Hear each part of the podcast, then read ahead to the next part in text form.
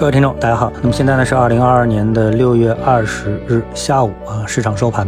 那么今天呢，我们想跟大家聊一聊啊，经济衰退的一个话题啊。经济衰退呢，对我们 A 股有什么样一个影响？呃，今天呢，我们看到盘中啊，有心的投资者会发现，期货市场呢是出现了大幅的下挫。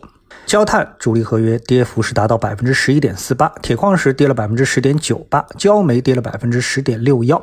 后面呢，还有像热卷跌了百分之六点五三，螺纹跌了百分之五点九八，原油主力连续合约跌了百分之五点零六，甘醇、棕榈油、燃油、线材、沥青、护烯、甲醇跌幅呢都在百分之四以上。那么这样一个下跌啊，大家都知道。这个全球通胀啊控制不住啊，这是一个非常热点的话题。那么通胀控制不住，代表着是价格的上移，对吧？对啊，那为什么期货会出现大幅的下跌呢？那么市场发生了什么事情呢？那这个呢，还是要从美国七十五个点的暴力加息说起。加息的负面作用是什么？加息的目的是什么？啊，控制通胀是通过什么主要的渠道来实现的？很简单，就是给经济降温啊，给经济的这个上行种预期啊。迎头一棒，但是呢，这个经济一降过了头啊，就是经济衰退了啊。目前美国经济啊就陷入了这样的纠结中，不降息，通胀难以控制，相当于赚的钱贬值，赚了等于白赚。大幅降息的话呢，遏制经济，引发经济衰退，大家挣不了钱。而这次呢，六月的美联储毅然决然的加息，包括预告七月还会再来一次七十五个点的加息，彻底吓傻了全球投资者。首先呢，是美国这个股市啊大幅的下跌，然后呢，我们继续推演的话，我们就会发现啊，美国的这个股市的下跌代表了经济的衰退，经济衰退呢就意味着大宗商品的需求的降低，而且呢是大幅的降低。于是呢，就出现了一幅啊非常滑稽的场景。一方面呢，欧洲在大喊啊，因为俄乌战争啊，缺油缺气。那么另一方面呢，哎，这个油气价格啊出现了难得的大幅的下挫。我们看到隔夜啊，四角图里面显示啊，它那个原油的价格啊是直接从一百一十六以上是跌到了一百零六的价格啊，这个跌幅啊达到了最多接近百分之八的跌幅。那么原油一跌之后呢，那其他的商品稀里哗啦的，哎呀，都给跌了下来啊。当然了，对于不交易期货的投资者来说啊，期货价格是不是下跌影响不是很大，关键的是经济衰退对中国经济和 A 股的影响大不大啊？那我们看到今天板块的涨跌幅当中就显示出来了，煤炭开采加工跌幅百分之五点六二，油气开采及服务跌了百分之四点九九啊，这就是领跌的两个板块，一个煤炭，一个石油啊。那么接下来的呢，基本上。被带下来的就是一些相关的跟期货有关的这些板块了。那么我们去看这个煤炭开采加工板块的走势图啊，日线图，那我们就可以发现呢，这就是一个大幅调整的一个开始。那么即使不跌到原位，那么也是一个盘整的走势啊。短期创新高的难度那是相当之大啊。这个我们来看它的走势结构，就能够轻易的得出这样的一个结论。那么谈到煤炭和原油的下跌啊，那就是能源的下跌，对不对？那我。我们自然而然的就会想到，会不会影响到新能源板块呢？那我们来看一下今天的板块的涨幅。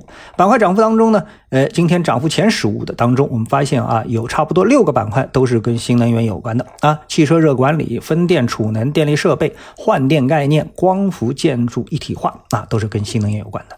那么在这个 ETF 当中呢，涨幅第九的开始就有电池 ETF、电池 ETF、新能源八零 ETF。那么说明呢，新能源板块呢，基本上啊，可以说完全没有受到啊这个煤炭、石油价格下。跌的影响没有受到传统能源价格下跌的影响，所以呢，新能源板块暂时没有问题。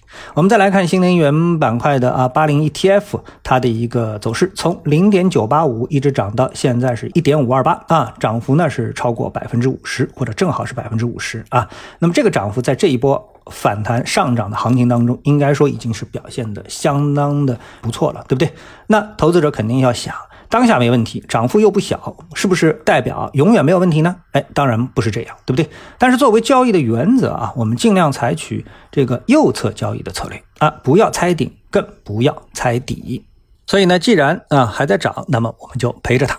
那么今天呢，在这个 ETF 上涨板块当中呢，我们发现啊，第十一名的这个是一个房地产 ETF。所以小伙伴问我，这个房地产板块啊动起来了，是不是有机会啊？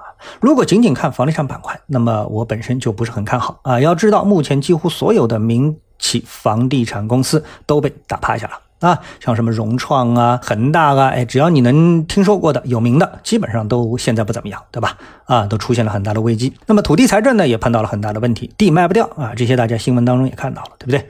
啊，那么呃，原因很简单，就是因为啊，买家都受到了重创。那么这个要恢复起来啊，就不知道是猴年马月了啊，因为这是一个非常大体量的行业，对吧？好，再者呢，期货市场。铁矿石螺纹的这个下跌，充分啊显示了对房地产行业看淡的这么一个预期。那今天呢，很多板块出现了上涨啊，这只能说明由于部分主赛道板块出现上涨的压力，而整个市场的资金呢又非常的充沛，所以呢溢出到了一些没涨的板块。但这些小小的补涨啊，就是小小补涨一下的板块，要出现大趋势的行情，那么除非是真正的大牛市。啊，否则难度呢是非常的高。最后呢，我们来看一下大盘啊。那么总的盘我就不说了啊，大家反正自己可以看。我们看到，呃，主要的特点两个，一个呢是两市成交量继续保持在万亿以上，说明呢没有突发利空啊，暂时是很难下跌。另外一个呢就是黄线的涨幅大于白线，大部分股票啊都是上涨的，进一步说明市场人气还非常的不错啊。好，那么今天的节目呢就到这里。如果你有什么想法啊，欢迎呢跟我交流，在我们的节目下方呢，哎做一个留言，谢谢各位。另外，我们中午呢现在是补充了一档缠论的这么一个专题的节目啊，基本上每天都会更新，也欢迎大家来收听，从纯技术的角度来分析我们的市场。谢谢各位，我们下次节目时间再见。